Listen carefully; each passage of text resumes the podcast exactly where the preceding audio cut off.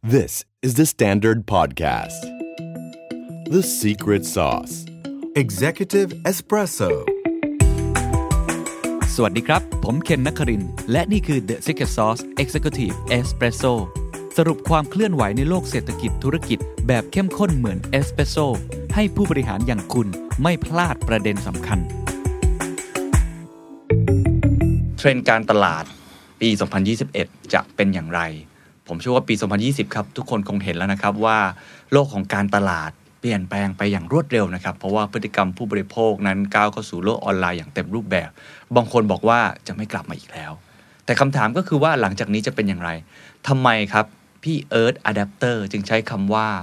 จะไม่มีวันที่โลกจะกลับไปเป็นเหมือนเดิม เปลี่ยนไปตลอดการ และเราต้องปรับตัวเตรียมพร้อมกับเรื่องนี้อย่างไร วันนี้ชวนคุยนะครับ กับพี่เอิร์ธจากอะแดปเตอร์นะครับ สวัสดีครับ สวัสดีครับ โอ้โห ต้องบอกว่าปีนี้ผมว่าโลกก็เปลี่ยนไปเยอะนะครับ ใช่ครับ การตลาดดิจิตอลต่างๆ ผมก็พยายามปรับตัว ผมเชื่อว่าหลาย ๆ แบรนด์ก็พยายามปรับตัว เช่นกัน แต่พี่เอิร์ธกำลังจะบอกว่าปี 2021 มันจะเปลี่ยนไปอีกมากมาย ครับถูกต้อง วันนี้เลยเต็มหัวข้อมาที่จะมาพูดให้หัวข้อชื่อว่าอะไรนะครับพี่เอิร์ธ Digital Trend 2021 Changing the Playbook in the Post Acquisition World อืม เทรนด์การตลาดโลกใหม่ที่ยังไม่มีใครเขียน ไม่มีใครเขียน ครับ ทำไมถึงตั้งชื่อนี้ครับ คือจริงๆ จะบอกว่ามันมันมาจากอินสปายที่เราไปดูข้อมูลเยอะมากที่ว่าตอนเนี้ยโลกมันเปลี่ยนไปยังไงจริงๆณปัจจุบัน อืม แล้วเห็นว่าอนาคตอ่ะมันจะยิ่งเปลี่ยนไปยังไง ฉะนั้นเนี่ยเอ่อประเด็นคือว่าสิ่งที่เราเคยคิดแบบเดิมๆ หรือตำราที่เราเคยใช้แบบเดิมๆอ่ะมันอาจจะใช้ไม่ได้ผลก็ได้แล้วในยุคหน้า นั่นหมายความว่าหลังจากนี้เราต้องลงมือทำเพื่อลองผิดลองถูกไปเรื่ ถูกต้ อ อย ง ๆ คือผมจำได้ตอนงาน The Standard Economic Forum นะครับ พี่อัตวุฒิก็เคยมามารีวิว ครับ ว่าโลกดิจิตอลมันเปลี่ยนไปอย่างไร ใช่ ในช่วงครึ่งปีนั้นนะ ใช่ แล้วเราก็พูดกันหลายอย่างเรื่อง new normal ใช่ แต่ 2021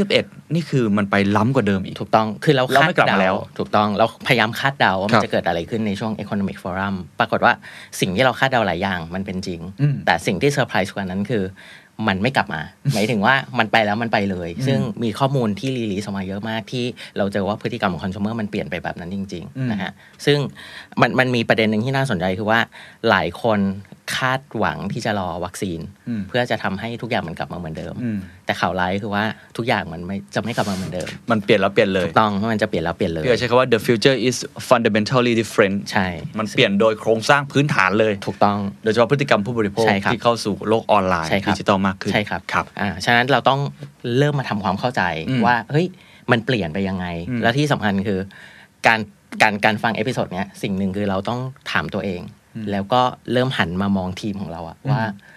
ทีมของเราและตัวเราฟิวเจอร์ฟิตสำหรับ อืม โลกหน้าแล้วหรือยัง อืม อ่า ทำไมพี่เอิร์ธใช้คำว่า post acquisition world ครับ คือ post acquisition world มันมาจากที่ว่า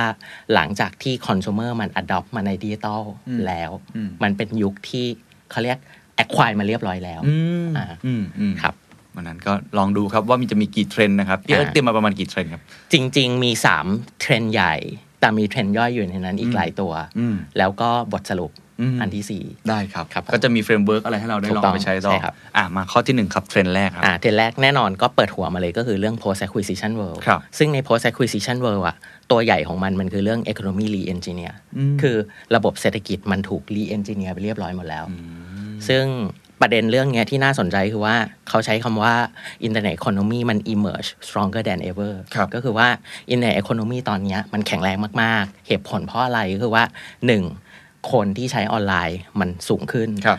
ข่าวดีอันหนึงก็คือว่าในเมืองไทยอะครับ คนที่เป็นเขาเรียก new digital consumer คือไม่เคยใช้ดิจิตอลมาก่อนอะสามสิบเปอร์เซ็นเป็นกลุ่ม new digital consumer ในช่วงที่ผ่านมา แล้วก็ 95%ของคนกลุ่มเนี้ยจะ continue ที่จะใช้มันต่อไป โอ้โห ซึ่งอันนี้คือเรื่องที่น่าตกใจเหมือนกัน อันนี้คือตัวเลขทั้งโลก อ่าตัวเลขเฉพาะเมืองไทย เฉพาะเมืองไทยเลย ใช่ครับ นะอืม อันนี้คือรีพอร์ตของตัว ACA อืม แต่ว่าเจาะเจาะอันนี้เจาะของเมืองไทย ครับ แล้วก็ที่สำคัญอีกอันหนึ่งก็คือว่าชั่วโมงในการใช้อินเทอร์เน็ตต่อวัน แต่ก่อนคนไทยเนี่ยอยู่ประมาณ 3.7 ชั่วโมงต่อวัน ตอนนี้อยู่ที่ 4.3 ชั่วโมงต่อวัน ซึ่ง เพิ่มขึ้น แปลว่าในภาพรวมก็เพิ่มขึ้น แล้วก็ในตัวระบบเศรษฐกิจเองมันก็สูงขึ้น ครับ แล้วก็มันมีการคาดการณ์ที่น่าสนใจคือว่าเมืองไทยเนี่ย น่าจะมี projection ตัว Internet Economy ที่จะเติบโตในปี 2025 อีก 25%ในทุกๆเซกเตอร์ซึ่งเดี๋ยวเราจะมารีวิวกันนิดหน่อยให้ฟังนะครับวันนี้ แล้วก็อีกอันหนึง ซึ่งเป็นเรื่องที่แปลกเหมือนกันก็คือว่า ไม่มี supplies ไหนที่ไม่อยู่ในออนไลน์ แปลว่าทุกวันเนี้ยเราจะหาอะไรทุกอย่างมันอยู่ในออนไลน์ อืม สิ่งนี้มันเลยยิ่งเป็นตัวที่ support ทำให้เรื่องของ internet economy มัน stronger ขึ้น อืม นะครับ แล้วก็สุดท้าย ecosystem มันเริ่มดีขึ้น ดีขึ้นยังไงบ้างก็คือว่า 1. adoption ของ digital financial ไม่ว่าจะเป็นภาค consumer เองหรือภาค SME เนี่ย มันกระโดดเข้ามาเขาเรียก fully adoption ละ อืม นะครับ แล้วก็อีกอันหนึ่งก็คือว่า cash มันเริ่ม decline ขึ้น ก็คือคนใช้เงินสดเนี่ยมันเริ่มลดลง แล้ว growth ของ digital banking หรือว่า wallet มันสูงขึ้น ฉะนั้นจะเห็นได้ว่า fundamental หรือว่าไอตัว ecosystem มันค่อนข้าง support ครับ อ่า คืออันนี้คือบอกได้ว่ามันโตทุกมิติจ ถู ริง กต้อง ซึ่งประเทศไทยคือตัวขับเคลื่อนหนึ่งที่น่าสนใจใน Southeast Asia เหมือนกัน อืม นะครับ ๆ ครับ แล้วก็จริง ๆ ในฝากของตัว Internet Economy เองอะ่ะ มันเติบโตทั้งในฝากของ E-commerce Transport and Food อืม Online Travel แล้วก็ Online Media อืม ทุกตัวเติบโตใกล้ ๆ กันหมด ซึ่งไอความน่าสนใจคืออย่างที่เมื่อกี้บอกคือภายในปี 2025 ทุกตัวจะเติบโตแบบก้าวกระโดด อืม อ่านะครับทีนี้ในภาพรวมอันหนึ่งที่มันน่าสนใจก็คือว่าตัวเทคโนโลยีเนี่ยแหละ มันมันเป็นตัวขับเคลื่อนการเปลี่ยนแปลง ครับ ซึ่งในช่วงโควิดที่ผ่านมา เราจะเห็นได้ว่าในการที่เราจะสามารถเขาเรียกสั่งซื้อสินค้าที่จำเป็น มันไม่สามารถเอาไปข้างนอกได้ ฉะนั้นเราเลยสั่งออนไลน์ อืม หรือว่าเราต้องการเขาเรียกอะไรนะ ศึกษาอะไรบางอย่าง เราก็ไม่สามารถไปในคลาสเรียนได้ เราก็ต้องมาใช้พวก e-learning ใช่ไหมฮะหรือว่าเราไม่สามารถไปชมภาพยนตร์ได้ ก็ต้องดูพวก streaming หรือเฮลท์แคร์เราไม่สามารถไปพบหมอได้ ก็ใช้เทเลเมดิซีนอันนี้ยกตัวอย่าง ค ห รับ รือการใช้พวก work from home การใช้พวก Zoom วิดีโอคอลอะไรต่างๆ พวกเนี้ยภาพรวมทั้งหมดอ่ะมันเลยทำให้เทคโนโลยีเนี่ยแหละ เข้ามาสอดแทรกอยู่ในชีวิตของคนโดยอัตโนมัติ อืม ซึ่งมันเลยเป็นเขาเรียก fundamentally impact กับชีวิตของเรา อืม อันเนี้ยมันตัวหนึ่งคือการขับเคลื่อนตัวอินเทอร์เน็ต o อ o นมี ครับ แต่ว่ามันมีมุมที่น่าสนใจกว่านั้นก็คือว่ากลุ่มคนที่เป็นเขาเรียกช็อปเปอร์ก็คือคนที่ซื้อสินค้า อุปโภคบริโภคหรือสวิตบริการทั้งหลายแหล่เนี่ย มันเปลี่ยนไป อืม เปลี่ยนไปยังไงก็คือว่า 1. เขาเริ่มไฮเปอร์ขึ้น 2. เขาเริ่ม fully adopt ในดิจิตอลมากขึ้น ครับ และ 3. เขาเริ่มมองเห็นว่าดิจิตอลมัน convenient กับชีวิตเขาจริง ๆ ฉะนั้นนี่คือสาเหตุหลักว่าทำไมเขาถึงจะไม่กลับไป นะฮะ ซึ่งจริง ๆ ในกลุ่มที่เป็นออนไลน์ที่เป็น e-commerce เนี่ย ตัวที่ได้รับผลกระทบเยอะที่สุดคือ grocery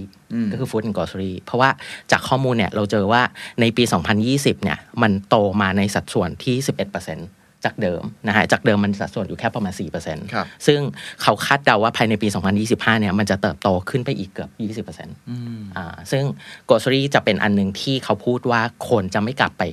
เอ่อช็อปตัว grocery แบบเก่าๆอีก อืม อ่า เพ แต่ ราะ ว่า ว่าเขารู้สึกแล้วว่าไอ้สิ่งที่เขา สะดวก สะดวกกว่ารวดเร็วกว่า ใช่ ถูก แล้ ต้อ ว ง ก็เอ่อเทคโนโลยีมันเข้ามาอยู่ในส่วนหนึ่งของชีวิต ใช่ มัน Impact ผมชอบคำว่า Impact เมื่อกี้ ใช่ คือ ไม่ว่าคุณจะใช้ชีวิตอย่างไร อืม แต่ตอนเนี้ยเทคโนโลยีเข้ามามีส่วนในการทำให้ชีวิตเราดีขึ้น ถูกต้อง ดังนั้นเขาก็ไม่กลับมาอีกแล้ว ถูกต้อง ฮะ แล้วก็ตัวจริง ๆ ในช่วงโควิดที่ผ่านมา เนื่องจากว่าเราไม่สามารถเดินทางได้ใช่ไหมครับ ฉะนั้นตัวที่เป็นพวก e-transport อะ อืม มันก็เลยแอบตกลง แต่สุดท้ายมันจะกลับมารีซูมแล้วก็โตขึ้น อืม เพราะว่ามันคือเทรนด์การใช้ชีวิตของคน เพียงแต่ว่าตอนนี้มันถูกลิมิตด้วยสถานการณ์ แต่ไอ้ที่มีความน่าสนใจมาก ๆ คือ food delivery จริง ๆ บ้านเราโตค่อนข้างมาก ๆ เทียบกับ เซาท์อีสเอเชียแล้วก็คนไทยที่ใช้ฟู้ดเดลิเวอรี่ค่อนข้างเยอะ ที่สำคัญคือไม่ได้ใช้แค่ช่วงโควิด อืม แม้กระทั่งช่วง post โควิด มันก็รีเทน ใช่ ฉะนั้นมุมตรงเนี้ยสิ่งที่เราจะเริ่มมองเห็นในอนาคตก็คือว่า เราจะเริ่มเห็นเทรนด์ที่เป็นเขาเรียก delivery acquisition ก็คือบริษัทที่เป็น delivery รายย่อยทั้งหลายจะถูก acquire โดยบริษัทใหญ่ อืม อ่าที่เราจะเริ่มเห็นมีอยู่ประมาณ4ี่ห้าลายเนี่ยเดี๋ยวจะเริ่มถูก ครับ ควายแน่ ๆ อันนี้คือหนึ่งเรื่องนะครับ อีกอันหนึ่งสิ่งที่จะเกิดขึ้นแน่ ๆ ในอนาคตก็คือ Delivery Only ตอนนี้เราเริ่มเห็นแล้วล่ะก็คือว่า มีบางร้านอาหารจำหน่ายเมนูสำหรับ Delivery โดยเฉพาะ อ่าถูก อ่าเมนูนี้ไม่ขายในร้านปกติ ใช่ ขายเฉพาะ ใช่ Delivery หรือแม้กระทั่งเปิดร้านที่เป็นเขาเรียก Delivery Only อืม เช่น Fine Dining Delivery อืม Japanese food delivery eatery delivery vegan delivery อืม อันนี้คือสิ่งที่เราจะเริ่มมองเห็นในอนาคตมากขึ้น เพราะมันมา support เรื่อง trend delivery ที่มันเติบโตขึ้น อืม นะครับ แล้วก็อีกอันหนึ่งที่น่าสนใจก็คือว่า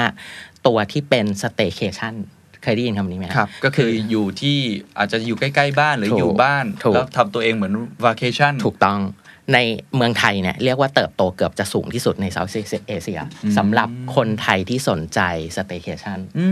เขาบอกว่ามีเอ่อผลเสิร์ชหาเรื่องสเต a คชันเนี่ย 10 เท่า อ๋อ เทียบกันในเซาท์เอเชีย ก็ส่วนใหญ่ผมเห็นโรงแรมในกรุงเทพก็ลดราคาด้วย อ่าถูกต้อง เราก็ถือโอกาสแทนที่จะอยู่บ้านเฉยๆไปพักผ่อน ใช่ ฉะนั้นสิ่งเนี้ยมันก็เลยยิ่งเป็นสิ่งที่ทำให้เรื่องของช็อปเปอร์ที่เป็นเรื่องของเอ่อเขาเรียกอะไรทราเวลเนี่ยมันเติบโตขึ้นในเมืองไทยคือไปเที่ยวต่างประเทศไม่ได้ ฉันก็เที่ยวพักผ่อนอยู่ใกล้ๆบ้านนะครับ อีกอันหนึ่งที่น่าสนใจคือเขาใช้คำว่า the future of shopping comes early คืออนาคตของการช้อปปิ้งอ่ะมันมาเร็วกว่าที่คาดไว้ อืม แต่คีย์เวิร์ดที่น่าสนใจอันหนึ่งคือเขาใช้คำว่า reversing role reversing role ยังไงก็คือว่าเมื่อก่อน in store หรือภายในร้านค้าครับ มันเป็นเรื่องของ experiential เราจะเห็นได้ว่าเขาพยายามจัดกิจกรรมมีอะไรต่างๆ มากมายให้เรามีประสบการณ์ร่วม อืม แล้วเราถึงจะซื้อสินค้า ในขณะที่ออนไลน์เมื่อก่อนมันเป็นแค่ที่ให้เรากดสั่งซื้อสินค้าแล้วก็จบ อืม ตอนเนี้ยมันกลายเป็น เขาเรียก reversing role ก็คือ install มันจะเป็นแค่ transact ในขณะที่ออนไลน์มันจะ becoming experiential อืม อันนี้คือสิ่งที่น่าสนใจมาก ๆ เพราะว่าจากผลรีเสิร์ชอ่ะเขา compare เลยว่า ระหว่างสิ่งที่ consumer คาดหวังในออนไลน์ช้อปปิ้งเว็บไซต์ กับสิ่งที่ consumer คาดหวังใน physical store อันไหนที่เป็น top priority อืม ปรากฏว่ามันกลายเป็น reversing role อย่างที่เมื่อกี้เล่าให้ฟัง มันกลับด้านแล้ว ถูกต้อง คือกลายเป็นว่าคนจะหาประสบการณ์อะไรเข้ามาดู ออนไลน์ มากกว่า ถูกต้อง ซึ่งผมก็เห็นเทรนด์ของการทำไลฟ์ ถูกต้อง ช้อปปิ้งคือเราเราดูแล้วเราสนุกไปด้วยเราได้ประสบการณ์ ใช่ ใหม่ๆ แล้วเราก็อาจบางทีอาจจะเดินไปซื้อของ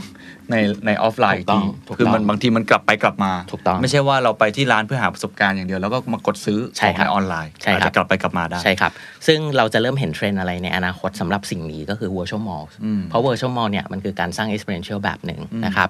และอีกอันหนึงที่น่าสนใจมากก็คือ pop up adaptation อืม pop up adaptation คืออะไรคือ เมื่อก่อนเวลาเราไปเดินในห้างเนี่ยเราจะเห็นมี pop pop up store ครับ ของแบรนด์ต่างๆ ที่มาสร้างเป็น kiosk เล็ก อืม ๆ สิ่งเนี้ยมันถูก adapt ไปอยู่ในออนไลน์ อืม ก็คือเวลาเราเข้าไปใน communities หรือแม้กระทั่งพวก marketplace ก็จะมีพวกแบรนด์เหล่าเนี้ยมาสร้างเหมือน pop up store แต่อยู่ในออนไลน์ เพื่อขายสินค้า อืม นะครับ ประมาณนั้น อันนี้คือสิ่งที่จะเกิดขึ้น ครั ที่ บ เป็นเขาเรียก reversing role อืม อีกอันหนึงที่น่าสนใจคือ ปีที่แล้วมันมีเทรนด์ dark kitchen อืม ปีนี้จะกลายเป็นเทรนด์ dark store อืม อ่าปีนี้คือคำคือปี 2021 มันคืออะไรครับ ก็คือว่า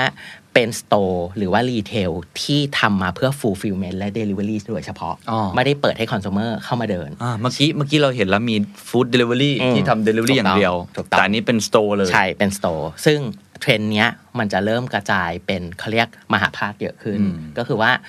อ่าห้างไหนหรือว่าร้านค้าไหนที่อาจจะไม่ได้อยากเปิดเป็นสเกลห้าง อืม ที่ให้คอน sumer เข้ามาเดิน อืม แต่คอน sumer สามารถเลือกสินค้าได้เหมือนในห้าง อืม แต่จัดส่งได้รวดเร็ว อืม อ่า อืม เพราะว่าไปกระจายอยู่ตามพื้นที่ต่างๆ มากขึ้นนะครับ ดาร์กสโตร์ ใช่ อันนี้ก็จะเป็นเทรนด์ปีหน้าที่น่าสนใจคือ dark stores นะฮะ อีกอันหนึ่งซึ่งเป็นตัว support ที่ทำให้เรื่องของ e-commerce เนี่ยมันโตขึ้นเร็วก็คืออ visual search อืม คือเขาบอกว่าจริง ๆ visual search เนี่ยเป็นตัวที่ทำให้การขายของในออนไลน์มันเพิ่มขึ้นได้ 30% ม เหตุผลเพราะว่าบางครั้งเนี่ยเราไม่รู้ว่าเราต้องการสินค้าอะไร หรือบางครั้งเราไม่รู้ว่าสิ่งที่เราเห็นเนี่ยมันยี่ห้ออะไร อืม ฉะนั้นการใช้ visual search เนี่ยมันช่วยทำให้เราตัดสินใจซื้อสินค้าได้ง่ายขึ้น อืม ซึ่งแคตตากรีที่มีผลมาก ๆ กับ Visual Search 3แคตตากรีที่น่าสนใจ 1 เสื้อผ้า อืม 2 เฟอร์นิเจอร์ แล้วก็ 3 คือพวก Consumer Electronics อ่า ก็คือใช้ภาพเสิร์ช ถูกต้องใช้ภาพเสิร์ชซึ่ง ไอ้ภาพเสิร์ชเนี่ยแหละคือคีย์สำคัญของ e-commerce อ่าฉะนั้นใครที่ทำเรื่องช้อปปิ้งแล้วหรือใครที่ทำเว็บไซต์ของตัวเอง ที่เป็นเว็บไซต์ช้อปปิ้งอย่าลืมแอดฟีเจอร์นี้ลงไปใน เพราะบางทีคนมันนึกภาพไม่ออก ถูกต้อง ว่าสินค้านี้มันชื่ออะไร ถูกต้ แต่ อง ว่าอยากได้แบบเนี้ย ถูกต้อง อยากได้เสื้อแบบเนี้ย ถูกต้องครับ อีกอันหนึ่งที่เราเริ่มเห็นเขาเรียก big move แล้วกันของ ครับ พวก tech giant ต่างๆ ก็คืออย่าง Instagram อืม ลองสังเกตไหมว่าช้อปปิ้งแท็บอ่ะมันมาอยู่ใน explore page ของแอปแล้วนะ ถูกครับ อ่าซึ่งสิ่งเนี้ยมันเป็นตัวตอกย้ำที่ทำให้เห็นว่า Instagram เริ่มซีเรียสมาก ๆ กับการทำช้อป ใช่ ปิ้ง ใช่ปกติปุ่มไอ้พวกเลิฟไลท์อะไรเนี่ยมันจะอยู่ อยู่ก่อน ดูด้านล่าง ใช่ ตอนนี้นี่มันไปอยู่ด้านบน ถูกต้อง แล้วมันก็เอาไอ้นี่มาอยู่ตรง ช้อปปิ้งเนี่ยมาอยู่เลย ใช่ ใช่ ผมก็เอ๊ะก็แล้วกดผิดหรือเปล่า อ่า อ๋อนี่ตั้งใจให้เป็นอย่างนี้เลย อีกความเคลื่อนไหวหนึ่งก็คือว่ามันจะมีคำว่าแบรนด์คอนเทนต์แท็กซึ่งแบรนด์คอนเทนต์แท็กเนี่ยคนที่สามารถทำได้ก็คืออินฟลูเอนเซอร์ อืม บน Instagram อืม ซึ่งสามารถทำได้ทั้งตัวที่เป็น Instagram Story ที่เขาโพสต์หรือว่าไลฟ์ อืม ซึ่งข้อดีของสิ่งเนี้ยก็คือว่าแบรนด์สามารถแท็กหรือว่าดูอินไซต์ทุกอย่าง ของอินฟลูเอนเซอร์คนนั้นได้เลย ที่เกี่ยวข้องกับแบรนด์ อืม ซึ่งข้อเนี้ยมันจะยิ่งทำให้แบรนด์สามารถ evaluate ในการเลือกใช้ Influencer นฟลูเอนเซอร์ที่ตอบโจทย์กับการขายของเลยนะฮะ ไม่ใช่แค่เรื่อง inspiration อีกต่อไปแล้ว โหเดี๋ยวนี้มันกลายเป็นแบบออ t ติม z ซสุด ถูกต้อง ๆคื ซึ่ง อต้องรู้เลยว่าขายของได้เท่าไหร่อะไร ถู ยังกไง ต้อง ซึ่งอันเนี้ยอย่างที่บอกคือ เรายิ่งรู้ตรงนี้ลึกมากขึ้นเท่าไหร่ แปลว่า effective ในการใช้เงินของเรากับ influencer มันก็จะยิ่งดีขึ้น อืม เท่านั้นนะครับ อีกความเคลื่อนไหวหนึ่งของเอ่อยังอยู่ที่บ้าน ค Facebook รับ อยู่ก็คือเรื่อง conversational commerce ก็คือการขายของในตัวแชทนั่นแหละ ซึ่งบ้านบ้านเราต้องบอกในเอเชียเป็นประเทศที่ชอบ แชท อ่าซึ่งเราจะค่อนข้างคุ้นเคยกับการทักก่อนถามก่อนทำรายละเอียดเยอะๆก่อนซื้อของ DM มานะคะอะไรอย่างเงี้ย ประมาณนั้น ฉะนั้นเนี่ยตัวเนี้ยบ้านเราค่อนข้างเติบโตค่อนข้างเยอะ ซึ่งเรียกว่าเป็นทางเลือกใหม่ของการซื้อสินค้า อันนี้นี่ผมรู้พฤติกรรมคนไทยพฤติกรรมคนไทยเนี่ยชอบต่อ อ่า ชอบ ถูกต้อง ชอบได้คุยกับพ่อค้าแม่ ถูกต้ ค้า องประมาณนั้น ไม่งั้นรู้สึกว่ามันเหมือนชอบกับหุ่นยนต์ ใช่ ถูกต้อง อันนี้อันนี่ผมเห็นหลายคน ครับ เป็นนะฮะว่าอย่าง ครับ น้อยเนี่ยบำบัดตัวเองด้วยการได้คุยกับแม่ค้า ใช่ ถูกต้อง ซึ่งอันนี้ก็เป็นอีกทางเลือกหนึ่งสำหรับเรื่องของคอมเมอร์สที่น่า ค ส รับ นใจในปีหน้านะครับ อีกอันหนึ่งซึ่งเป็นเขาเรียก Big News มาก ๆ ก็คือว่า Google กำลังจะเปลี่ยน YouTube จากเดิมที่เป็น Entertainment Hub อืม กลายเป็น E-commerce Hub โอ้โห ซึ่งอ่ะจริง ๆ ลองสังเกตพฤติกรรมของเราอะเวลาเราดูพวกรีวิวใน YouTube อะพฤติกรรมเราปกติเฮ้ยชอบ อืม อยากอยากซื้ออยากกินอยากอะไรก็แล้วแต่เราจะวิ่งไปเสิร์ช อืม ตอนนี้ไม่ต้องวิ่งไปเสิร์ชแล้วครับ เขาโปรไวปุ่มที่ให้เราคลิกซื้อสินค้านั้นนะอยู่บน YouTube ได้เลย ตอนนี้มีแล้วเหรอฮะ ยังฮะกำลังจะ อ๋อ โรลซึ่งสิ่งเนี้ยจะเป็นสิ่งที่น่าจะมาเปลี่ยนโลกของอีคอมเมิร์ซไปได้อีกระดับหนึ่งเลย สมมติว่าผมจะขายเสื้อที่พี่เอิร์ธใส่อยู่ ถูกต้อง ใน YouTube ทุกท่านดูอยู่ก็กดซื้อได้เลย ถูกต้องใช่ เอาละครับฮาร์ด เนี่ย เซล อันนี้สนุกมาก อันนี้จะสนุกมาก แต่ต้องบอกว่าจริง ๆ แอบมาช้าไปนิดนึง ถ้าเขามาเร็วกว่านี้จะสนุกกว่านี้ แต่ YouTube คนดูเยอะไง ถูกต้อง เพราะฉะนั้นมัน YouTube impact นะ เป็น first เขาเรียกอะไรนะ เป็น number one แล้วกัน entertainment hub ของเมืองไทยอะ อ่า ฉะนั้นแปลว่าการที่ YouTube ลุกมาทำสิ่งนี้เอง ผมเชื่อว่าตลาดอีคอมเมิร์ซสั่นสะเทือนแน่นอน แล้วแต่ยังไม่ได้บอกแพลนว่าจะมา อ่ะยังไม่ได้บอกแต่ปีหน้าอ่าครับผม โอ้น่าสนใจมาก ภายในปีหน้าครับผม อันนี้คือสิ่งที่น่าสนใจมาก อีกอันหนึ่งที่น่าสนใจขึ้นไปอีกก็คือว่า ปีที่แล้วเราคุยว่าไลฟ์สตรีมคอมเมอร์สมันคือเทรนด์ อ่าใช่ ไลฟ์ของ ใช่ เราเทรนด์ปีนี้มันไม่ใช่เทรนด์แล้วนะครับ มันคือฟันดัมเ n นทัล ทุกคน มัน ทำลาย จำ หด เป็นมาก ๆ กับทุกบิสเนส อืม เพราะจริง ๆ คีย์สักเซสของมันก็คือเอนเตอร์เทนเมนต์กับซีซันอล อืม คือจริง ๆ ลองสังเกตว่าเราชอบดูคนขายของบนไลน์เพราะอะไร เราไม่ได้ชอบดูเพราะเขาขายของ แต่เราชอบดูเพราะมันสนุก อ่าใช่ มาเอนเตอร์เทน ฉะนั้นสิ่งเนี้ยคือคีย์สักเซสที่ต้องแอพพลายสำหรับทุกบิสเนส อืม แล้วก็อีกคีย์หนึ่งที่น่าสนใจคือว่าในทุกๆซีซันอล เช่นอย่างที่อเมริกาก็คือพวก Black Friday อ่า หรือว่า 11 ถ้าบ้านเรา 11 11 12 12 1 1 2 2 อะไร อ่า ก็แล้วแต่สิ่งเนี้ยต้องท อืมต้องทำ ำ นะ ใช่ โอ้ แล้วก็มันมีมันมีข้อมูลหนึ่งที่ผมว่ามันยิ่งน่าสนใจขึ้นไปอีกก็คือว่า เขามีการรวบรวมข้อมูลสรุปข้อมูลอันหนึ่งมาว่า ตลาดที่คนดูไลฟ์สตรีมเยอะๆ เป็นตลาดที่เป็นโมบายเฟิร์สมาร์เก็ต อืม แปลว่าตลาดที่คนใช้มือถือเป็นหลัก ซึ่งบ้านเราคือ top 5 countries ที่คนใช้มือถือเป็นหลัก อืม ฉะนั้นอันนี้คือตัว support ว่าทำไมไลฟ์คอมเมอร์ต้องท อืม ำนะครับ อีกอันหนึ่งซึ่งเรียกว่ามาล้มล้างความเชื่อเก่าๆของเราแล้วกันก็คือว่าเมื่อก่อนเราจะชอบคิดว่าวิดีโออะสั้นๆดี อืม แต่พอเป็นเรื่องของไลฟ์สตรีมมันมันมันเปลี่ยนกันเลย ก็ ครับ คือว่า Facebook ไลฟ์สตรีมยิ่งยาวยิ่งดี อืม ซึ่งในสแตทอะสเอ่อสปอร์ตสิ่งนี้มาหมดเลย ครับ ดียังไงดีทั้งในแง่แง่ของ interaction ดีทั้งในแง่ของการซื้อมีเดีย อืม หรือดีทั้งในแง่ของ conversion อืม อ่า อืม ดีในทุกมิติ ฉะนั้นพอเราจะทำไลฟ์เราก็ต้องเริ่มมาศึกษาให้ดีว่าจริง ๆ แล้ว key success ของมันคืออะไร ครับ Facebook ของมันคืออะไรนะฮะแล้วก็ถามว่าไลฟ์คอมเมอร์สมันกำลังจะเทิร์นไปยังไงต่อ มันกำลังจะเข้าไปอยู่ในทุกๆ collect shopping app ละ อืมใช่ใช่ใช่ตอนนี้ตอนนี้ถ้าเกิดว่าเป็นพวกมาร์เก็ตเพจใหถูกต้ ญ่ อง ๆเนี่ยมีเป็นเรื่องปกติ ถูก ไลน์มีแล้ว ถูกต้อง อินสตาแกรมผมเห็นคนก็ไลน์ขาย ใช่ ของเป็นเรื่องปกติ ถูอง แล้ว ซึ่งถ้าเรามีช้อปปิ้งแอปเอง อืม แปลว่าฟีเจอร์ไลน์คอมเมอร์ส ต้องมี เป็นฟันดัมเ n นทัลที่ควรอยู่ในแอปพลิเคชันของเรานะ คือ ครับ คือไอพฤติกรรมการดูไลฟ์คอมเมอร์สเนี่ย มันเป็นทั้งทั่วโลกหรือว่าคนไทยชอบ ทั่วโลกครับ ทั่วโลก ตอนนี้ ใช่ไหม adoption ทั่วโลก จริง ๆ มันกำเนิดมาจากจีน อ๋ออ่าใช่ใช่ ระบาดมาที่เมืองไทย แล้วเด่นตอนเนี้ยแอพพลายไปทั่วโลกครับ ใน ผ เมื ม องไทยนี่แบบคนชอบกันมากนะ ถูกต้อง ซึ่งอนาคตไลฟ์ช้อปปิ้งจะกลายเป็นเซอร์วิสหมายถึงแต่ก่อนมันเป็นกิมมิค อืม ตอนนี้มันจะกลายเป็นเซอร์วิส เป็นสวิตปกติ เราต้อง ลย เริ่มซีเรียสกับการให้เซอร์วิสในการไลฟ์มากขึ้น ก็คือเช่น หลังจากที่คนคลิกสั่งซื้อสินค้า คน CF มา อืม process ต่อไปคืออะไร อืม ที่ proper ฉะนั้นสิ่งนี้อย่างที่บอกมันกำลังจะเทิร์นมาเป็นเซอร์วิสแล้วที่สำคัญสเกลมันจะใหญ่ขึ้นเรื่อย ๆ เราจะเริ่มเห็นไลฟ์คอมเมอร์สเป็นมหกรรม หรือเป็นอีเวนต์ใหญ่ของชาตินะฮะ อันนี้คือสิ่งที่จะเปลี่ยนไปในอนาคต ไอ้ประเด็นนี้ผมว่าน่าสนใจเพราะว่ามันเพิ่งเกิดขึ้นไม่นาน อื นี้ ม ที่แบบ ปี คน แล้ว เป็นเออคนทำกันเยอะๆเนี่ยนั่นหมายความว่าหลังจากนี้คนที่ทำแบรนด์ทำเซอร์วิสต่างๆ เนี่ยต้องพิจารณาการทำไลฟ์คอมเมอร์ ถูกต้อง เป็นอีกหนึ่งพิลล่าหนึ่งที่ เป็นห สำ นึ่ คัญ ง มาก เซอร์วิสเลย ต้องมีทีมชัดเจน มี fulfillment ชัดเจน อืม มีคนจัดงานชัดเจน อืม ครับ ครับ แล้วก็อีกอันหนึ่งซึ่งยังอยู่ในหัวข้อแรกอยู่เลยนะ ฮะ ก็คือ the race to third shelf third shelf ในที่นี้ก็คืออะไรก็คือว่าโอกาสในการที่เราสามารถขายสินค้าได้ที่ไม่ได้อยู่แค่ห้าง อืม ไม่ได้อยู่แค่ในร้านค้า อืม ซึ่งโอกาสนั้นมันอาจจะไม่ได้อยู่แค่บนออนไลน์ก็ได้ ครับ อ่าอันนี้คืออะไร เรายกตัวอย่างสถานการณ์ก็คือว่า เช่น ผมอยู่ที่ชายหาด ผมอยากได้แว่นกันแดด อืมอืมอืม ในนั้นไม่มีแว่นร้านแว่นกันแดดขายเลยที่ชายหาดใช่ไหม แต่ผมสามารถใช้เขาเรียก augmented store ของยี่เอ่อแบรนด์เอ้ยแบรนด์แว่นกันแดดยี่ห้อหนึ่งได้ ลองแบบ AR อืม เสร็จสามารถกดสั่งให้มาส่งที่ชายหาด ม อันเนี้ยเรียกว่า third shelf คืออโอกาสในการที่เราจะขายสินค้าได้แม้เราไม่ได้อยู่ในร้าน อืม อ่าและรวมถึงสมมติยกอีกสถานการณ์หนึ่ง กาแฟ สมมติระหว่างที่ผมกำลังเดินทางมาเดอะซันดาดผมอยากอยากทานกาแฟอะแต่ผมจะทำยังไงก็คือ ผมกดเลือกกาแฟที่ผมชอบ กดสั่งซื้อ แต่เลือกมาพิก ส่ง อัพ อืม ที่ร้านซาบักข้างๆเดอะซันดาด อ่า อ่าอันเนี้ยเรียกว่าเตอร์เชฟ อ๋อโอเค อ่ะไม่ใช่ทุกอย่างเป็น Delivery แต่ ครับ มันอยู่เขาเรียก on moment ในการที่เรากำลังอยากจะได้ เข้าใจ สินค้า ละ นั้นๆ คือแล้ว นะครับ แต่ว่าเราอยู่สถานที่ ถูก ที่ไหน ต้อง ไม่จำเป็นต้องมาส่งที่บ้านหรื ถู อก ที่อ ต้อ อง ฟฟิศ ถูกต้อง ฉะนั้นอันนี้คือเรียกว่าโอกาสในการที่เราจะสามารถ อืม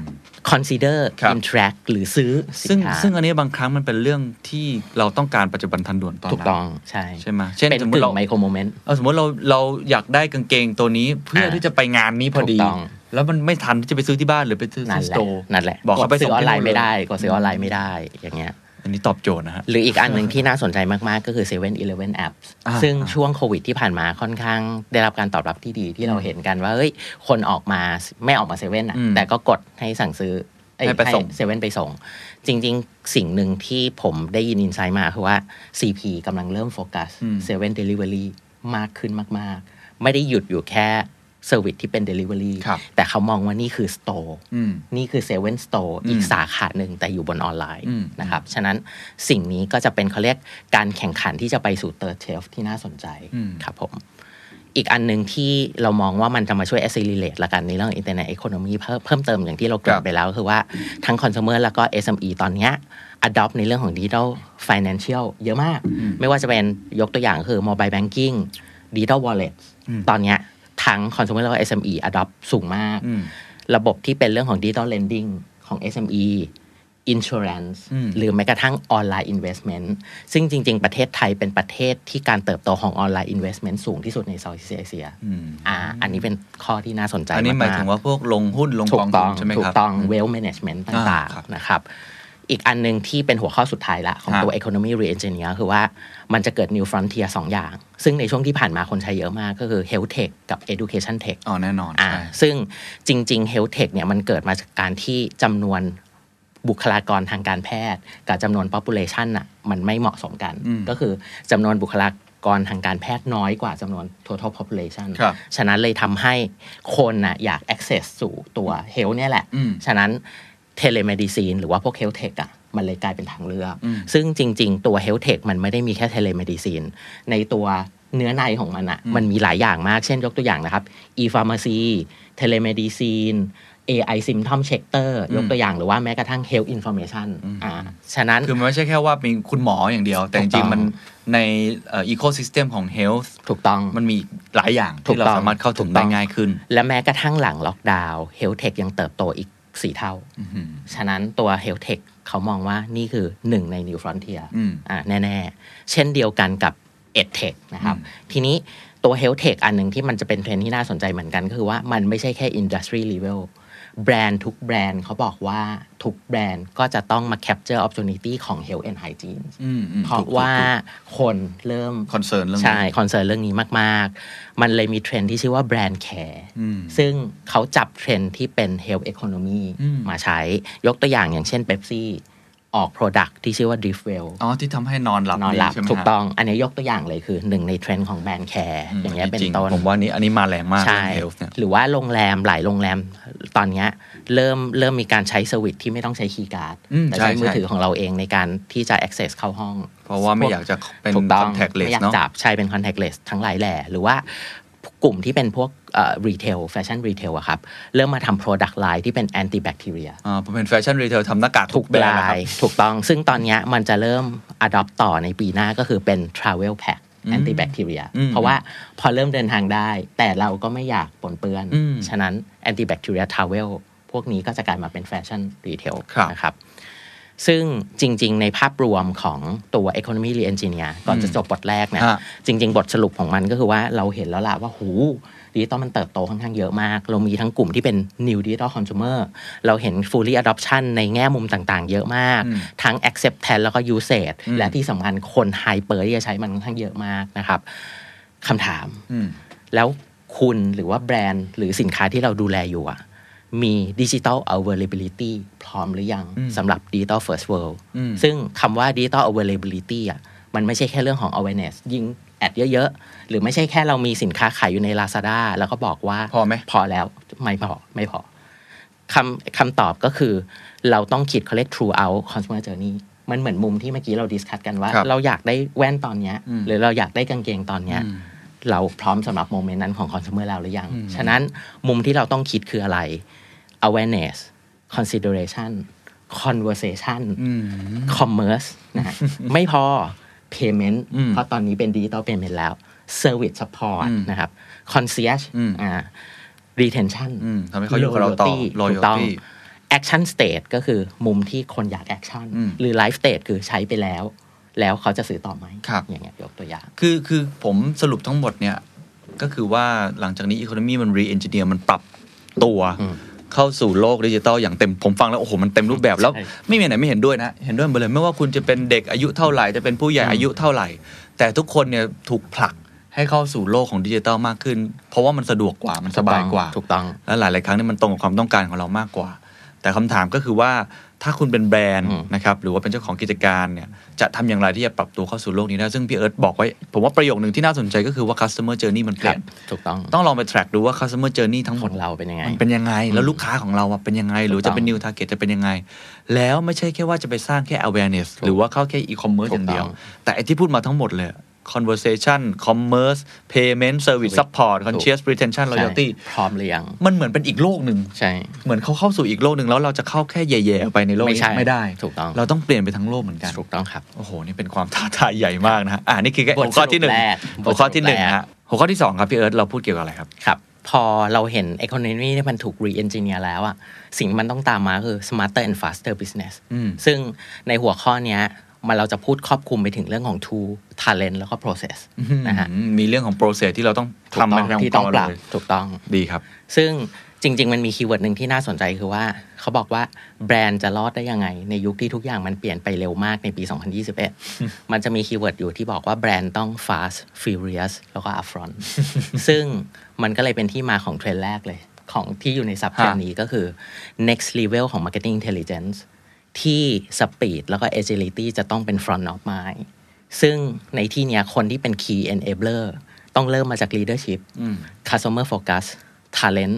เทคโนโลยีแล้วก็ Data อืม นะฮะ ซึ่งจริงๆเอ่อใน McKinsey เขาเคยพูดเรื่อง CEO moment ว่า leadership for new era ต้อง think bigger and faster อืม ซึ่งอันเนี้ยต้องมาจากตั้งแต่เรื่องของ CEO level คือ นะรับ คำว่า bigger เนี่ยเคยได้ยินอยู่แล้ว แต่ อืม faster ก็คือตอนนี้ผมว่าเป็น keyword ไม่ได้แล้ว ถูกต้อง อ่า อ่าจะอย่างที่เมื่อกี้พูดเลย speed and agility ตอนนี้ต้องกลายเป็น front of mind แล้ว อืม นะฮะ ซึ่ง CEO อย่างเดียวไม่ได้ สิ่งที่ต้องทำต่อก็คือเขาเรียก talent transformation อืม ซึ่ง talent ของคุณอะ ready สำหรับ agility หรือยัง คือถ้าองค์กรของคุณ CEO ได้แล้ว ก็ต้องไป ถูกต้ ดู อง talent ในองค์กร ถูกต้อง แล้วต้อง transform เขา ต้อง transform ให้คิดเหมือนกันให้มัน ใช่ accelerate ตัวเองขึ้นมา ใช่ ฮะ จากนั้นสิ่งที่ทำให้เกิด marketing intelligence ได้จริง ๆ ก็คือว่า investment ของ marketing อ่ะต้องไปที่เทคโนโลยีที่มันกำลังจะไปข้างหน้า อย่าไปลงทุนกับเทคโนโลยีที่มัน ไปข้างหลัง ไปข้างล่าง หรือ ถูกต้ง ผ่านมาแล้ว ถูกต้อง หรือมันจะไม่ไปต่ออ่ อ่าเพราะเมื่อกี้อย่างอย่างพาร์ทแรกที่เราคุยกันเราเห็นอยู่แล้วว่าเทคโนโลยีอะไรจะมา ไลฟ์สตรีมอย่างเงี้ย อะไร เมื่อกี้ที่เราคุยกัน เข้าใจแล้ว อ่า อืม ประมาณนั้น แล้วก็ที่สำคัญอีกอย่างหนึ่งที่ขาดไม่ได้ เรียกว่าเป็นหัวใจแล้วกัน ฮะ คือ Data Models ที่จะทำให้ Business Strategic Choice เราอะ อืม มันแข็งแรงขึ้น ครับ ซึ่งเดี๋ยวเราจะมีตัว Business Decision Recompose ของ Gartner ให้ดู เป็นวงล้อมมหัศจรรย์อันหนึ่งของเรานะครับ แล้วก็ที่สำคัญคือเขาบอกว่า a g i l e Marketing เนี่ยมันจะมาช่วยทำให้โลกของดิจิตอลอ่ะมันเติบโตขึ้น แต่ต้องเป็น Automation at Scale ซึ่งมันคือการทำงานของตัว AI เทคโนโลยีกับ Cloud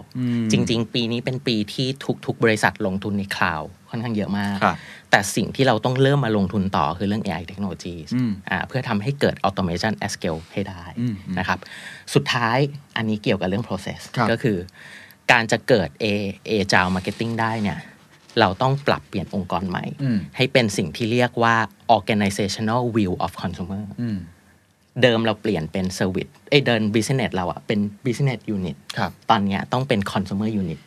อ่า เข้าใจละ คือมุ่งไปที่เพนพอยต์ของลูกค้า ถูกต้อง แล้วก็ตั้งยูนิต คือลูกค้าจะเป็นตัวตั้งว่าเราควรจะมีแผนกนี้ แผนกนี้ แผนกนี้ แผนกนี้ ถูกต้อง ถูกไหมฮะ ถูกต้อง โอ้โห ใช่ครับ ซึ่งทั้งหมดทั้งมวลที่ผมกล่าวมาตั้งแต่ต้นเนี่ยจะเกิดไม่ได้ถ้าเราไม่มี customer data platform อ่า ถูก ถ้าเราไม่มี Data เราก็ไม่รู้ ที่ถูกต้องและ คือเราก็ไม่รู้ความต้องการของลูกค้า ถูกต้อง แล้วก็เราไม่รู้ว่าเราจะก่อตั้งไอ้ตัวแผนกนี้มาเพื่ออะไร ถูกต้องใช่ครับ แล้วก็อันนี้คือเดี๋ยวเราอาจจะแทรกแทรกให้ดูได้ ครับ เพราะว่า ตอนนี้มันจะมีโมเดลที่ชื่อว่า business decision recompose business decision recompose ใช่ นะครับ ซึ่งมันจะเกิดทำงานยังไงก็คือว่าจากข้อมูลที่เราได้มา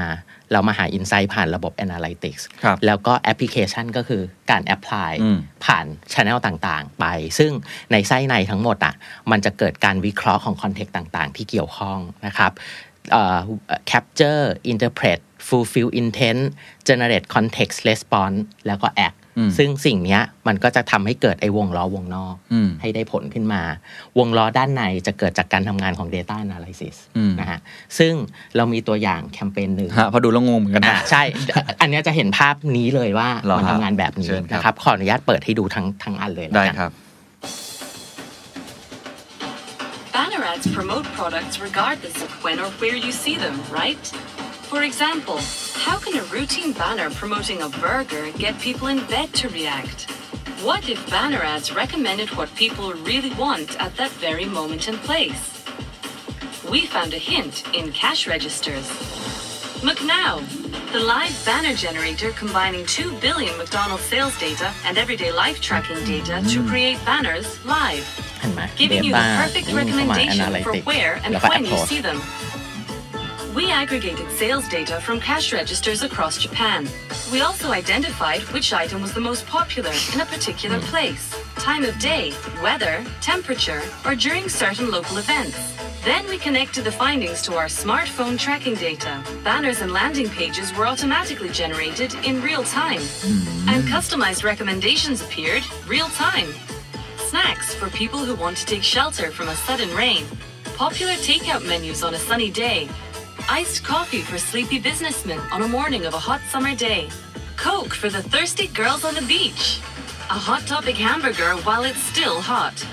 More than 25,000 types of banners automatically generated, and we Automate recommended at scale. specific items best suited for each person.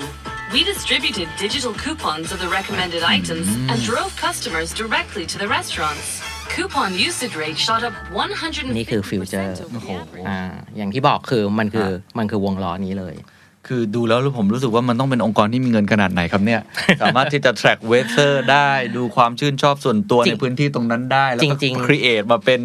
จริง ๆ จะแชร์ในถ้าในเชิงคนทำงานอะตัวที่เป็นระบบเวเตอร์ในแต่ละโลเคชันมันมี API เราสามารถใช้ได้ access ได้ ตัวที่ยากคือการดึงข้อมูลจากระบบแคชเชียร์คือคือ cash อ่า registration ใช่ แล้วดูว่าเมนูอะไรในแต่ละพื้นที่ที่ขายดีที่สุด แล้วเอามาผนวกกับตัวที่เป็นเวเตอร์ฉะนั้นเราก็จะสามารถเขาเรียก recommend ตัวที่เป็นเมนูที่เป็น top hit เมนู หรือว่าเมนูที่คาดว่า ฮะ คุณน่าจะชอบ อ่า ถ้าคุณอยู่ในพื้นที่นี้ คือมัน personalize สุดๆเลยนะ ถูกต้อง ซึ่งนี่แหละมันคือ automated at scale แต่มันคือเรื่องของ agile marketing จริง ใช่เพราะมันปรับตัวตลอดเวลา ถูกต้ แล้ อง ว marketing ของแต่ละ ถูกต้อง พื้นที่แต่ละบุคคลที่อยู่ ถูกต้ ใน อง แต่ละพื้นที่ วันนี้ฝนตกวันนี้ อืม ตอนเช้า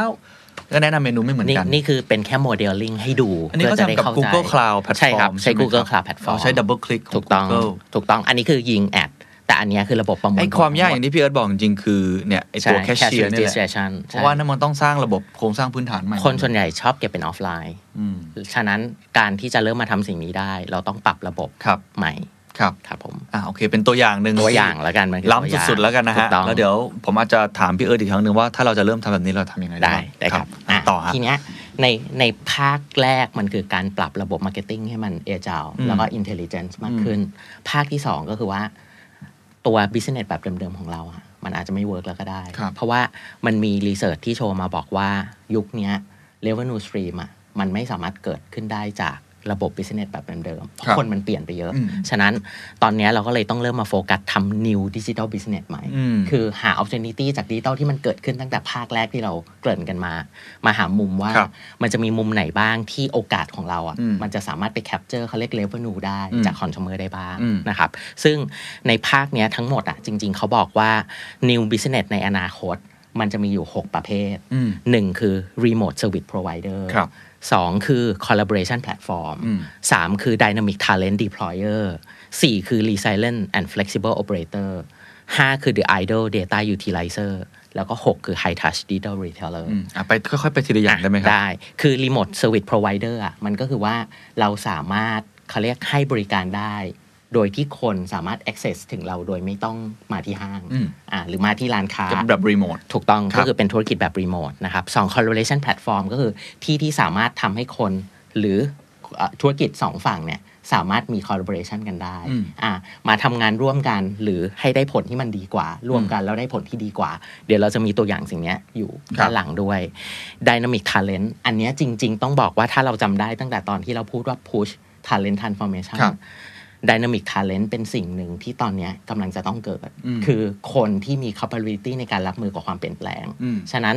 เออองค์กรที่สามารถทำเรื่อง Talent Transformation ได้ อืม อันเนี้ยจะเป็นธุรกิจใหม่ในอนาคต อืม อ่า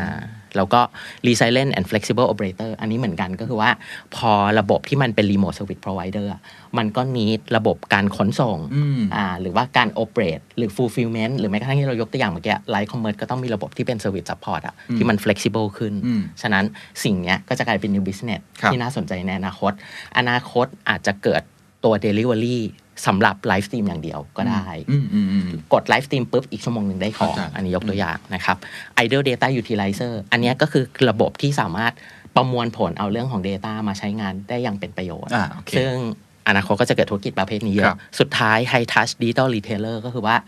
อย่างที่เมื่อกี้บอกว่ามันเป็น reversing role อ่า shoppers ฮะ มันจะเป็น reversing role ฉะนั้นในออนไลน์ Digital Retailer มันจะต้องเป็น experiential มากขึ้น อืม นี่คือเรื่อง High Touch อืม อ่า โอเคโอ้หกอย่างกันบ้าน ผม เพียบฮะ ใช่ ซึ่งเรา define ตัว digital business อะที่จากรีเสิร์ชอะครับ เขาพบว่ามันมีความสำคัญในเกับทุก ๆ category ของ business ไม่ว่าคุณจะอยู่ category ไหน คุณจะเป็นตัวที่เป็น business legal หรือ professional service คุณจะเป็นฝาก consumer คุณจะเป็นพวกฝาก high tech travel financial ทุกตัว อืม มีความสำคัญกับหมด ยังไงก็ต้อง นะครับ transform ต้องทำอ่ะเรียกว่าต้องท อืม ำซึ่งมันมีความน่าสนใจอันหนึ่งก็คือว่า คนที่จะเป็น driver ที่สำคัญของ new digital business สี่ตัวเหมือนเดิมเลย ฮะ leadership customer talent technology แล้วก็ data อืมสุดท้ายอยู่ที่ผู้นำทาเลนต์ ถูกต้อแล้วงก็ลูกค้า ถูก แล้วก็ต้อง เอา Data หรือเทคโนโลยีมา ถู ใช้ กต้องใช่ครับ ซึ่งเรามีตัวอย่าง n e e d l e business ที่น่าสนใจคือว่า ทราบไหมครับว่าจริง ๆ เป้าหมายของ Apple น่ะ อืม ไม่ใช่เป็น innovation leader อืม แต่ต้องการจะเป็น health innovation อ่าอันนี้เราเห็นพวกสมาร์ทวอช ถู Apple ก Watch ต้อง ฮะ ซึ่งตอนเนี้ย Apple มีการจับมือร่วมกับ Johnson Johnson อืม ในการที่กำลังจะทำเรื่องของ health innovation อย่างชัดเจน อืม ซึ่งการจับมือของเขาเนี่ยเรียกว่าเป็น new digital business ที่ อืม น่าจะมาปรับเขาเรียกวงการของตัว health เลย ซึ่งตอนนี้เรายังไม่รู้ว่าเขาทำอะไร ถูกต้อง ใช่ไหมฮะ อันอันนี้ข้อมูลไม่ออกมา แต่รู้แค่ว่าเขากำลังจับมือกัน คืออยู่ เงียบๆ คือถ้าเปรียบเทียบมันก็เหมือนมันน่าจะเกิดอะไรบางอย่างที่เป็นนวัตกรรมเหมือนที่ iPod กับ iPhone เคย ถูก มา ต้อง เปลี่ยนแปลงวง ถูก การ ต้อง เพลงวงการการสื่อ ถู สาก ต้ ร อง แต่นี่จะมาเปลี่ยนแปลงวงการสุขภาพ ซึ่งอย่างที่พอทราบข้อมูลอย่างหนึ่งที่น่าสนใจคือว่าอย่างในวงการแพทย์ของอเมริกาครับเขาเอ่อตัวที่เป็นคนไข้คนไหนที่คุณหมอเขาอยากเขาเรียกโฟกัสหรือมอนิเตอร์เป็นพิเศษ แต่ไม่ได้อยู่โรงพยาบาลคืออยู่ที่บ้านอ่ะเขาจะให้ใส่ตัว Apple Watch อืม แล้วมอนิเตอร์ทั้งหมดก็คือ sleep เอ่อ blood อื pressure มอืม sugar level อะไรก็แล้ว ทั้ แต่ งหมด ซึ่งสิ่งเนี้ยหมอจะมานั่งไล่ดู อืม แล้วเราลอง imagine ว่าถ้า Apple มีข้อมูลทุกคนบนโลกแบบนี้จะเกิดอะไรขึ้น โอ้โหเขาสามารถผลิตอะไร นั่นแห ได้ ละ มาตอบ ถูกต้อง สนองความต้องการของเรา นี่คือ New Digital Business ฮะ อ่าหรือ NC อืม NC เองก็ต้องเปลี่ยนปรับ อืม เปลี่ยนเยอะ คือตอนเนี้ยมันเริ่มมีคำว่า future NC model ขึ้นมา คือว่า ครับ NC ไม่สามารถทำงานแบบเดิมๆได้ แต่ NC ต้องทำ collaboration อืม NC ต้อง collaborate กับใคร เช่น data scientist อืม หรือมีตัวอย่างหนึ่งก็คือพวก tech company หรือพวก AI expert อืม เพื่อสามารถสร้างสรรค์งานใหม่ๆ ในยุค digital disruption แบบนี้ออกมาได้ อืม เพราะว่า NC แบบเดิมๆ ก็จะไม่สามารถ Delivery ได้ทันยุคที่เป็น Transformation แบบนี้ได้แล้ว อืมอืม ฉะนั้น NC ก็จะต้อง Transform ครับ อ่าอันนี้คือมุมของ NC หรือแม้กระทั่งแฟชั่น อืม นะฮะ ซึ่งมีตัวอย่างชื่อว่า Dress X อืม คือเขาเป็นเขาเรียกดิจิตอลแฟชั่นคอนเซปต์ของเขาก็เลยก็คือว่า ตัวคนที่เป็นพวกอินสตาแกรมเมอร์ครับ ชอบซื้อชุดมาถ่ายแล้วทิ้ง อืม คือถ่ายอย่างเดียว อืม สวยได้ยอดแล้วก็ทิ้ง เขาก็เลยสร้างตัวเขาเรียกดิจิตอลแฟชั่นออกมา ก็คือว่าคนมาเลือกชุดอะแล้วก็เขาก็เหมือนเป็นฟิลเตอร์อะครับ Retouch แปะถูกต้องแปะให้ แล้วเราก็ได้ชุดนั้นโดยที่เราไม่ต้องซื้อชุดจริง อ่ะอ่ะ มันก็คือเป็นเทรนด์ทั้งเรื่องของดิจิตอลด้วย แล้วก็เป็นเทรนด์ทั้งเรื่อง sustainable ด้วย โอ เค แต่นี่คือ New Digital Business ใหม่ ฮะ ๆซึ่งมันคือ High Touch Retail คือฟังแล้วอาจจะตลกแต่มันนี่คือโอกาสใหม่ๆผ ใช่ มว่ามีคนใช้นะ มีคนใช้แน่นอน มีมีมีอันนี้เราเชื่อว่ามีแน่ ฮะ ๆ ครับ หรือเมืองไทย ครับ ที่เราเห็นภาพเลยวงในกับไลแมน อืม อ่าที่ เอกกันแล้ว เอกกันแล้วอ่าซึ่งอันเนี้ยก็คือ New Digital Business ครับ คือ นะ ไลน์แมนเนี่ยเขามีเรื่องของ Ecosystem อืม Delivery ที่ดี ถูกต้อง นะครับ ส่วนวงในก็มีเรื่องของฐานข้อมูล Database ร้านอาหาร ครับ แล้วเป็นรีวิวก็ ครับ เอามารวมกัน ครับ ฉะนั้น Smarter and Faster Business ในตอนต้นน่ะมันจะผ่านไป 2 เรื่องละก็คือว่า Marketing มันจะ Intelligent ขึ้น Agile ขึ้น อืม 2 มันจะต้องเกิด New Digital Business อืม สำหรับการ drive New Revenue Stream นะครับ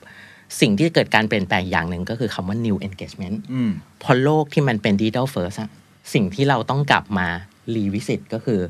เราจะ build customer relationship ใน ใช่ โลกที่เป็น Digital First World อย่างไร ใช่ Customer Engagement มันเปลี่ยนไป ถูกต้อง ฮะ แปลว่าเราต้องมี new engagement strategy อ่าถูก ซึ่ง new engagement strategy อ่ะเขาบอกว่าในปี 2021 มันจะต้องโฟกัสอยู่ 2 เรื่อง ครับ หนึ่งคือ customer experience อืม กับ 2 ก็คือ loyalty program อืม อ่าเพราะว่าเงินทั้งหมดของปีหน้าจะโฟกัสมาทำ retention อืม อ่า retention ก็คือ customer experience แล้วก็ loyalty program ก็คือเพื่อรักษาลูกค้าไว้ให้ ถู อยู่ กต้อง กับเรา ให้อยู่กับเราและซื้อของเราไปต่ออนะครับ ซึ่งจริง ๆ ต้องอธิบายนิดนึงว่า new loyalty อ่ะมันคือการทำ proactive customer service นั่นเอง ก็คือทำ customer service ให้มันแข็งแรงขึ้น ให้มันดู proactive มากขึ้น ยังไงฮะ ซึ่งยกตัวอย่างก็คืครัอบ ว่าเอ่อ Walmart Plus หรือ Amazon Prime ซึ่งถือว่าเป็น loyalty program ครับ อันหนึ่งเนี่ยเขาให้ 3 อย่างเลยก็คือว่าคนที่อยู่ในเซอร์วิสตัวนี้ สามารถได้ฟรี Delivery อืม จริง ๆ มี Same Delivery ด้วยก็คือส่งภายในวัน วันเดียว ใช่ไหม Special Price Promotion อืม ได้ต่างจากเมมเบอร์ปกติ อืม ถ้าคุณเป็นเมมเบอร์ของ Amazon Prime หรือว่า Walmart Plus อืม และที่สำคัญไม่ชอบสินค้า คืนได้เลย อืม ฟรีรีเทิร์นซึ่งมันคือ proactive customer service คือให้มาก ถู สุ กต้อง ดๆทุ่มสุด ถู ตั ก ว ต้อง เลย ถูกต้องซึ่ง เพื่อสร้าง engagement กับ ถูก กลุ่ม ต้อง loyalty นี่ให้ได้ อันเนี้ยเรียกว่า new loyalty อ่า โ o โยตี้ไม่ใช่แค่การสะสมแต้ ม และไปแลกสินค้าเท่านั้น อันนี้ขอทำความเข้าใจใหม่ อืม เพราะ อืมอืม บ้านเราเราจะเห็นมาเยอะมากที่บอกว่าทำโ o โยตี้ ใช่ก็ทำไปแล้ว membership ถูก ลด ต้อง สิบเปอร์เซ็นต์ทำสมัครมา หรือสะสมแต้มแล้ว ใช่ แลกสินค้าทำแล้ว ใช่ ไม่ใช่ มันคือ proactive customer service มันไม่พอ ไม่พอถูกต้องในโลกหน้าต้องพูดแบบนี้ ฉะนั้นอันหนึ่งที่จะเป็น playbook ที่จะมาช่วยคุณได้ก็คือว่าหนึ่งเราต้องเริ่มมาโฟกัสเรื่องของโมบายมากขึ้น เพราะเขาบอกว่าโมบายนี่ยแหละ มันเป็นตัว key factor สำคัญ ฉะนั้นเราต้องวินในโมบายสำหรับการทำ proactive customer service ครับ หรือว่า new loyalty program ที่เราบอกนะครับ เอา Data หรือว่า AI มาช่วยในการทำ personalize อืม ซึ่งการจะทำ Data หรือ AI personalize ได้ จุดตั้งต้นต้องมาจาก first party data ซึ่งเดี๋ยวเรากำลังจะพูดในพาร์ทหลัง ฮะ นะครับ การทำ first party data บวกกับการทำ data หรือ AI personalization มันจะช่วยสามารถทำให้เรา personalize content หรือ approach หรือแม้กระทั่ง promotion น่ะ อืม ได้ตรงใจคอน sumer มากขึ้นในยุคหน้า อืม ซึ่งนั่นแปลว่า retention จะเกิดขึ้นจริง อืม ๆ นะครับ แล้วก็ที่สำคัญคือมันจะมีคอนเซปที่ชื่อว่า engage first monetize later อืม แปลว่าอะไรก็คือว่าเราต้องดึงคนเข้ามาอยู่ในแพลตฟอร์มเราให้ได้เยอะที่สุดก่อ ครั น บ หรือ retention โปรแกรมของเรามากที่สุดก่อน แล้วหาวิธีทำเงินกับเขาที่หลัง อย่าเพิ่งไปรีบหาเงิ ถู น ก ก่ ต้ อ อง น ใช่ นะฮะ อันนี้คือวิธีคิดที่ต้องเปลี่ยน ต้องเปลี่ยน า ต้องเปลี่ยน ครับ แล้วก็เขาบอกว่าวิธีการทำ retention ที่ดีในยุคหน้าก็คือต้องเป็น ecosystem approach คืออะไรฮะ ก็คืออย่าเอาสินค้าเราสินค้าเดียวทำ retention อ๋อ พยายามผูกให้เป็น holistic ทั้ง total portfolio ของเรา อ๋ออ่ าอันเนี้ยสำคัญมาก นี้แต่ ว่าคนบางคนที่มี สินค้าเดียว ก็ ก็ก็ทำสินค้าเดียว ก็ทำสินค้าเดียว ก็จะเสียเปรียบเหมือนกัน หรืออาจจะเป็น หรือ พาร์ทเนอร์ชิพอ่า อ๋อ พาร์ทเนอร์ชิพ เข้าใจละ ยกตัวอย่างเกมฟิเคชันสำคัญมากๆสำหรั เก็ บบ แต้มทำ ถูก แข่ง ต้อง ทั้งนู่นนี่นั่น ซึ่งจะเห็นได้ว่ามันคือเสี้ยวเดียว อืม มันไม่ใช่หัวใจนะ อย่างที่เมื่อกี้ถึงเรียนว่า ครับ อย่าเข้าใจผิดว่าการที่เราอะไรนะ ได้แต้ม อืม มันคือ loyalty ห ไม่ รือ ใช่ retention ไม่ใช่ มันเป็นแค่เสี้ยวหนึ่ง อืม ของหัวใจของมันแค่ อืม นั้นเองนะครับ แล้วก็ต้องเริ่มคิดถึงเขาเรียก touch free generation คำนี้สำคัญมาก ๆ ตรงที่ว่า consumer ในยุคหลังเริ่มไม่ค่อยอยากจะ touch มือถือเยอะ อืม ฉะนั้นการให้ activate หน้าโดยหน้า หรือการที่ใช้ QR code มันจะเริ่มสำคัญมาก อืม ๆ นะครับ ระบบ payment ต้องทำให้ดี อืม เพราะ seamless ว่าเราเห็นว่าม าก ใช่ว่า Digital Wallet มันโต หรือว่า Digital Payment มันโต อืม นะครับ ที่สำคัญคือพอเรามีพวก currency ที่อยู่บนระบบ retention หรือ loyalty เยอะคือ point อ่ะมันคือเท่ากับเงินนั่นแหละ อืม ฉะนั้นระบบ security ของมันต้องดีมาก ๆ อืม อ่า อืม เพราะก็เหมือนที่ป้องกันเงินหายอะ ครับครับ อ่านะฮะแล้วก็สุดท้าย loyalty program มันจะไม่ใช่แค่ B2C อีกต่อไป อืม มันจะกลายเป็น B2B ด้วย หมายถึงว่าเราทำกับคู่ค้าข ถู อง ก เรา ต้อง ก็ให้ ทาง loyalty ชีพ ได้กั ถู น กต้อง อ่า อ่าอันนี้คือสิ่งที่จะเปลี่ยนไปของตัว new engagement ฮะ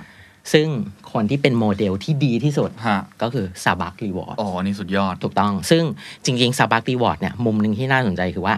คนไม่ได้มองมันว่าเป็นเซอร์วิสหนึ่งของ s a b a k นะ อืม คนมองมันว่านี่คือโปรดักต์ใหม่ของซาบักนี่คือหนึ่งโปรดักต์ของซาบัก อืมอืม ซึ่งคนคาดหวังกับมันเยอะ อืม และคนก็ใช้มันเยอะด้วย อืม ซึ่งเขาก็พยายามออกรูปแบบใหม่ ๆ ในการทำเขาเรียก personalize หรือว่า convenient กับคน อย่างล่าสุดก็คือมีตัว mobile order and pay ก็คือสามารถกดสั่งระหว่างที่เราเดินทาง แล้วก็ไป pick up ที่สาขาได้ อย่างเงี้ยยกตัวอย่าง อันนี้คือ proactive customer ครับ experience ครับ ครับ ก็คือดู experience ของผู้บริโภคที่เปลี่ยนแปลงไป ถูกต้อง ไม่ใช่ว่าทำแค่ member ถูกต้องหรือไม่ อ ได้ ย่างเดียว แค่สะสมแต้มอย่างเดียว อ่า เพราะว่ากลายเป็นสะสมแต้มแล้วได้กาแฟฟรีของซาบักมันเป็นแค่สับเซต อืมเข้าใจ ครับผม อันนี้ก็จะเห็นภาพนี้ชัดเจน ขึ้นนะครับ แล้วก็ทีนี้ New Loyalty มันยังมีอีกหนึ่งเฉดก็คือ Purpose Driven Brand อืม คือแบรนด์ที่จะทำให้เกิด loyalty คือเราได้ยินมาบ่อยมากที่บอกว่าคอน sumer ยุคนี้ไม่มี loyalty อีกแล้วล่ะ อืม ใช่ แต่เราสามารถทำให้มันเกิดขึ้นได้ ถ้าแบรนด์เรามันมี purpose driven ที่ชัดเจนพออคือแบรนด์ส่วนใหญ่จะชอบพูดกันแต่ reason to believe ก็คือทำไมต้องใช้คุณ อืม แบรนด์ต้องเริ่มเปลี่ยนมาเป็น reason to be with you อืม ก็คือทำไมต้องอยู่กับคุณ อืม อ่าซึ่งสิ่งนี้แหละมันคือ purpose driven brand ครับ มันก็ ครับ คือ why ของแบรนด์ ถูกต้อง ที่ใหญ่ขึ้น ถูกต้อง ทำเพื่อโลกทำเพื่อคนอื่น ถูกต้อง ซึ่งตอนนี้ไอ้แบรนด์เพอร์โพสเขาบอกว่ามัน move up gear คือมันเริ่มให้ความสำคัญมาก อืม ๆ ในโลกหน้า โลกหน้าก็คือโลกที่อย่างที่เราเห็นดิจิตอลเฟิร์สเวิลด์ ครับ เพียวดิจิตอลอะไรก็แล้ว หรื แต่ อว่า Gen Z ต่างๆ ถู ที่ กต้อง โตๆขึ้นมาแล้วเขา ช่ สนใจ ความ เรื่อง เชื่อมันเปลี่ยน ฮะ ความเชื่อเจนซีที่เริ่มเชื่อตัวเอง เริ่มเชื่อในในโลก อืม เริ่มเชื่อในอุดมการณ์อะไรอย่างเงี้ยฉะนั้นความคิดก็เปลี่ยนไป อืม นะครับอ่าตัวอย่างแบรนด์ที่ success มากๆสำหรับการทำเขาเรียก purpose driven ก็คือ Nike หรือว่า Patagonia อืมพวก อ่า Black Lives Matter ถูกต้อง ซึ่งจริง ๆ ถ้าเราดูแพนดาโกเนียจริง ๆ ตัวที่เป็นเอ่อตัว purpose driven ของเขามันคือว่า for the good of the planet อืม ก็คือเขาค่อนข้างเชื่อใน sustainable fashion ครับ อย่าเปลี่ยนเสื้อผ้าบ่อย ใช้เสื้อผ้าที่มันทน อืม และอยู่ได้ยาว อืม อ่าประมาณนั้น ซึ่งอันนี้คือความเชื่อข ครั อบ งแพนดาโกเนีย หรือปัตตาโกเนียก็คือเสื้อที่ไว้ปีนเขา outdoor เนาะ ถูกต้อง โโหฮิตมาก ใช่ ฮะ ถูกต้อง ซึ่งเขาบอกว่าแบรนด์ที่สามารถ drive purpose driven ได้ success จะเติบโต 3 เท่า อืม เทียบกับคนอื่น อืม ซึ่งอันนี้ดีลอยเพิ่งออกรีเสิร์ช ฮะ ฉบับนี้ ฮะ มานะครับ อันนี้ยกตัวอย่าง ครับ แต่ ROI เราต้องเปลี่ยน อืม คือ ROI ของแบรนด์เดิมๆเนี่ยมันอาจจะมาจบที่ stakeholders ครับ financial brand equity employee innovation แล้วก็ stakeholder อืม แต่พอเป็นแบรนด์ที่เป็น purpose driven ต้องมาจบที่ society อืมเข้าใจ อ่า คือไม่ได้คิดแค่เพื่อตัวเองอย่างเดียว ถู แต่ กต้ คิ อ ด ง เพื่อ society ด้วย ถูกต้องอ่า อ่า ทีนี้มาสู่อีกหัวข้อหนึ่ง ฮะเมื่อกี้เราพูดไปแล้วเรื่อง loyalty อ่ะถูกต้อง เรื่อง agile marketing ถูกต้อง ฮะอย่าเพิ่ง Smarter หัวบวมกันนะฮะ หัวบวม เดี๋ยวไม่จบฮะ Smarter and Faster Business ครับ ก็จะมีเรื่อง Anywhere Operation อืม ก็คือ Anywhere Operation มันคือ Key Idea ของ Digital First Remote First Model อะครั อื บ ม ก็คือว่าไม่ว่าจะอยู่ที่ไหน เราก็สามารถใช้ Digital เป็น First แล้วก็สามารถรีโมทในการเข้าใช้งาน Service ได้ ซึ่งอันนี้คือหัวใจแล้วกัน ตัวอย่างชัดเจนมาก ๆ คือตัว i n s t a c a r t i n s t a c a r t ก็คือตัวที่เป็นเซอร์วิสฟู้ดเดลิเวอรี่ ครับ ที่ให้ช็อปเปอร์เลือกของแทนเรา อืม แต่เราสามารถคเล็กสื่อสารกับช็อปเปอร์ได้ตลอดเวลา อืม แล้วเลือกของที่ตรงใจเราที่สุด แล้วก็มาส่งที่บ้าน อืม อันเนี้ยคือ Digital First Remote First อืม ฉะนั้นเขาไม่ได้ต้องมีหน้าร้าน เขาสามารถมีแค่ กลุ่มช็อปเปอร์แล้วเราก็สามารถคุยกับเขาเพื่อรับเซอร์วิสนั้นได้ อันเนี้ยคือเรียกว่า Digital First Remote First อืมยังไงให้อีกทีได้ไหมฮะ อ่ะก็คือว่าช็อปเปอร์เราสามารถติดต่อช็อปเปอร์เนี่ย shopper คือใครครับ ช็อปเปอร์คือคนที่เลือกสินค้าให้เราในห้าง อืม แล้วเราก็สามารถบอกช็อปเปอร์ได้ว่าเราอ่ะจะเอาสินค้าอะไรบ้าง อืม หน้าที่ของช็อปเปอร์ก็คือเลือกสินค้าให้ตรงความต้องการของเราที่สุด อ๋อ แล้วก็มาส่งเราที่บ้าน อ๋อโดยที่เราไม่ได้เลือกเป็นชื่อสินค้า ถูกต้องไม่ต้องเข้าไปในห้าง อ๋อ หรือไม่ต้องเข้าไปในแอปพลิเคชันที่เป็นตัว store โอ้ อะ ยจะสบายเลยขนาดนั้นฮะ ก็คือแต่คือมันคือเทรนด์ของ Digital อ่ะ First โอเค Remote First และรวมถึงอีกอันหนึ่งที่น่าสนใจคือ Nike App นะครับอันนี้ขออนุญาตเปิดวิดีโอให้ดู ครับ นิดหนึ่งนะครับ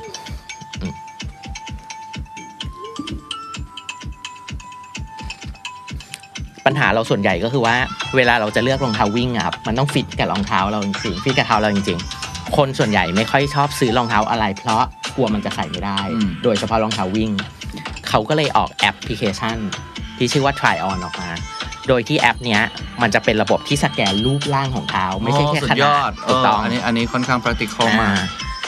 ซึ่งเขาก็จะเลยคอมเมนต์ว่าเท้าเราแบบเนี้ยรูปเท้าเราแบบเนี้ยเหมาะกับรองเท้าวิ่งรุ่นไหนมาก โอ้ ที่สุด อันนี่ดีฮะ อ่ะเนี่ยดีต้องเฟิร์รีโมทเลย คือปกติอันเนี้ยต้องไปรอที่ร้าน ถูกต้อง ต้องไปรอที่ร้าน ถูกต้อง ร้านขายของ เท่านั้น เท่านั้นแล้วก็ แก้ ร ปั อ ญหาอันนี้คือแก้ปัญหา คือลองที่บ้านได้เลย ถูกต้องแล้วก็สั่งซื้อได้เลย โอ้อันนี้เจ๋ง เนี่ยคือคอนเซปที่ชื่อว่า any vibration โอเค ฉะนั้นสมมติเราเป็นเจ้าของ Product หรือว่า Service อาจจะต้องหันมารีวิสิตกลยุทธ์ของเราว่า อืม เฮ้ยเรา provide สิ่งนี้ให้กับลูกค้าแล้วหรือยัง ครับ ในยุค smarter and faster business นะครับ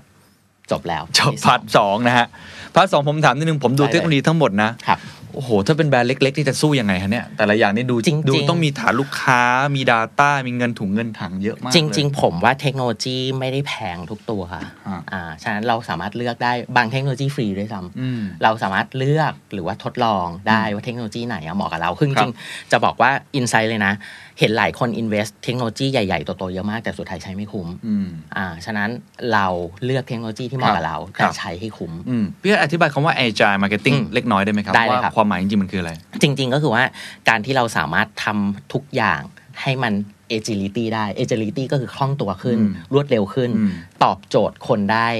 ทันใจขึ้น อืม ซึ่ง agile มันคือรวดเร็วแล้วก็ทันใจ อืม อ่าฉะนั้นในการที่จะทำให้ marketing มัน agile อืม ระบบตั้งแต่วิธีคิดการทำงาน tool process ก็ต้องเปลี่ยน อืม เพราะว่าถ้าเรายังเป็นระบบเดิมก็คือเขาเรียก waterfall อะ ครับ ค่อยๆ มาเป็นเลเยอร์